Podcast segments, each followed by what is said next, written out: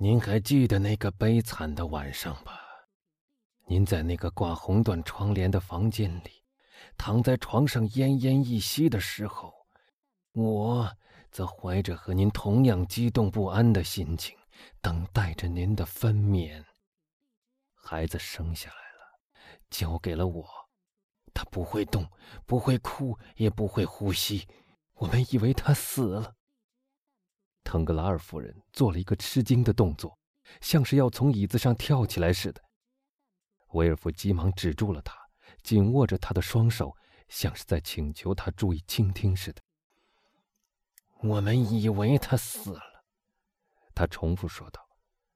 我就拿了一只箱子，暂且代替棺材，把它放到了里面。我下楼到了花园里，挖了一个洞。匆匆地埋了那只箱子，我刚把土盖上，那个科西家人的胳膊便向我伸了过来。我看到一个影子猛地跳出来，同时看到亮光一闪，我便只觉得一阵疼痛。我想喊叫，但一股冰一般的寒战穿过我的血管，窒息了我的声音。我昏死了过去，我以为自己已经被杀死了。当我恢复知觉以后，我一丝半气的拖着自己爬到楼梯脚下。您尽管自己已累得精疲力尽，但仍在那儿接我。我永远忘不了您那种崇高的勇气。我们不得不对那次可怕的灾祸保持缄默。您以坚韧不拔的精神，在您的护士的照料下回到了您的家里。我的受伤算是一场决斗的结果，尽管我们本来也知道这个秘密很难保守，但我们还是保守住了。我被带回到凡尔赛，和死神挣扎了三个月，最后，我似乎到了生命的边缘，我被送到南部去了。四个人把我从巴黎抬到了下龙，每天只走十八里路。威尔夫夫人坐着马车跟在担架后面。到了夏隆以后，我就乘船从索恩河转入罗纳河，顺流漂到阿尔。到了阿尔，我又被放到担架上，继续向马赛前进。我养了六个月的伤才痊愈。我始终没有听人说起过您，我也不敢向人打听您的消息。当我回到巴黎的时候，我才打听到，您，奈冈尼先生的未亡人已经嫁给腾格拉尔先生了。自从我恢复知觉以后，我心里所想的始终只有一样东西，即是那孩子的尸体。他每天晚上在我的梦中出现。从地底下爬起来，气势汹汹地盘旋在坟墓的上空。我一回到巴黎，就立刻去打听。自从我们离开以后，那座房子还没有住过人，但他刚租了出去，租期是九年。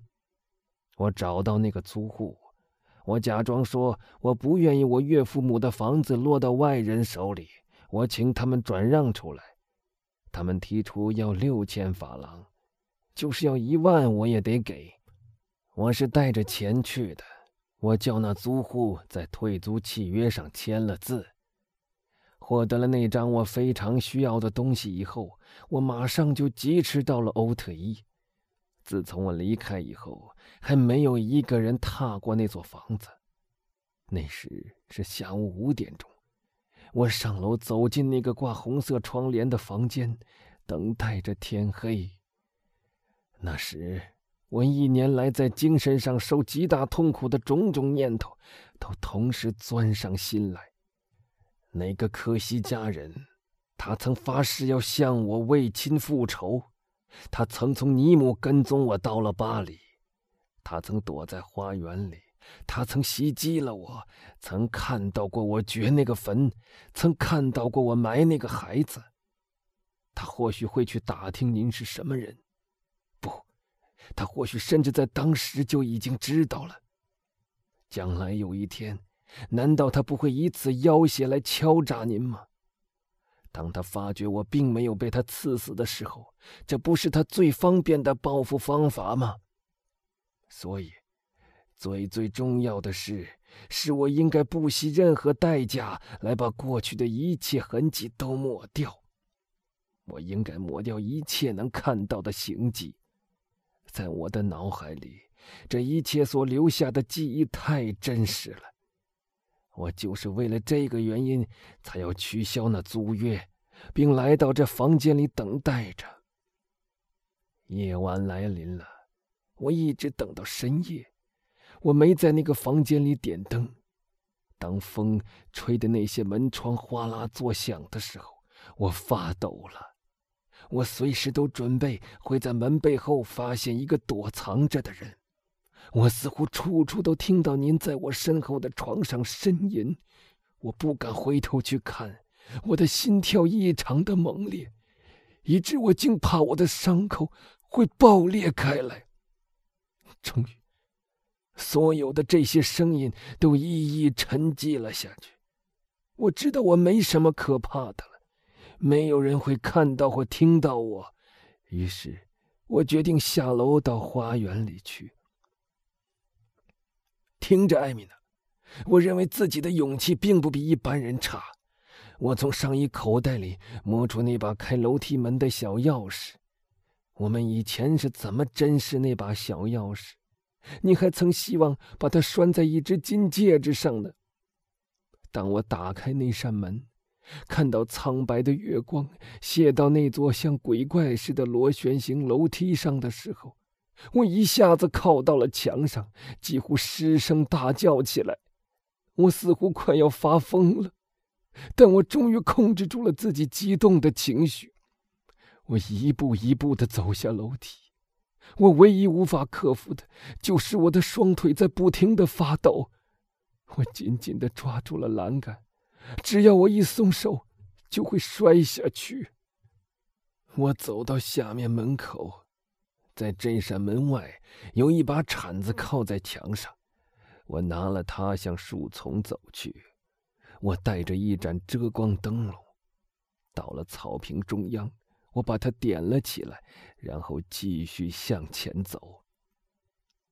当时是十一月底，花园里已毫无生气，树木只剩了一些长条枝子。石子路上的枯叶在我的脚下索索作响，我害怕极了。当我走进树丛的时候，我甚至从口袋里摸出了一把手枪来给自己壮胆儿。我好像觉得，时时都能在树枝丛中看到那个可惜家人的影子。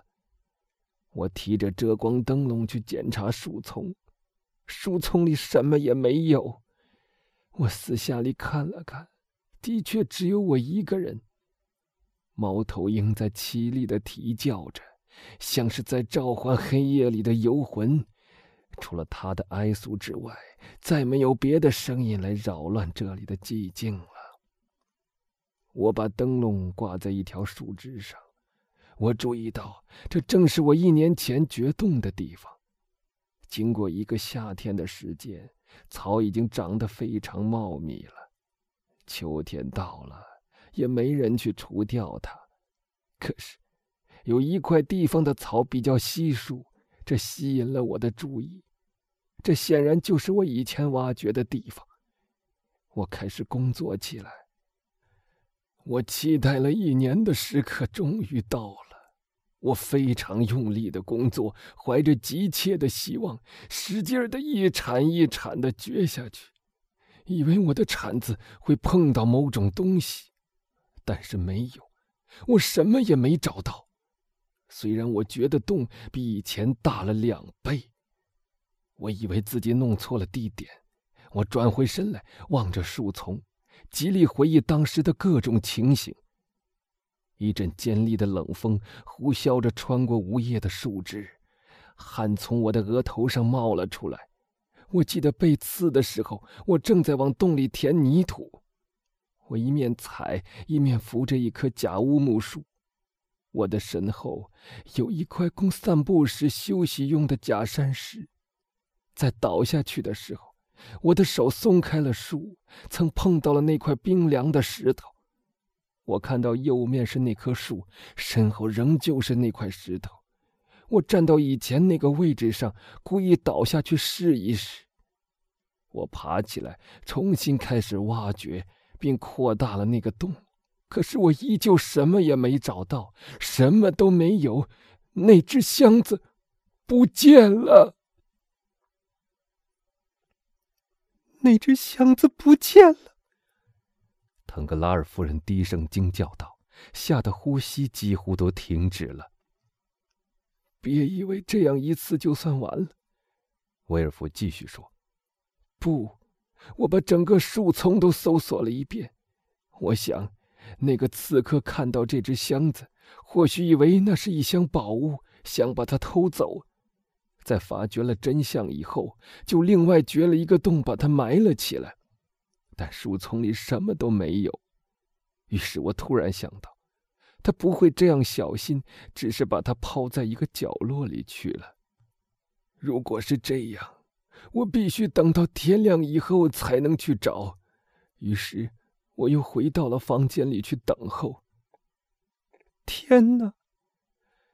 天亮的时候，我又下去了。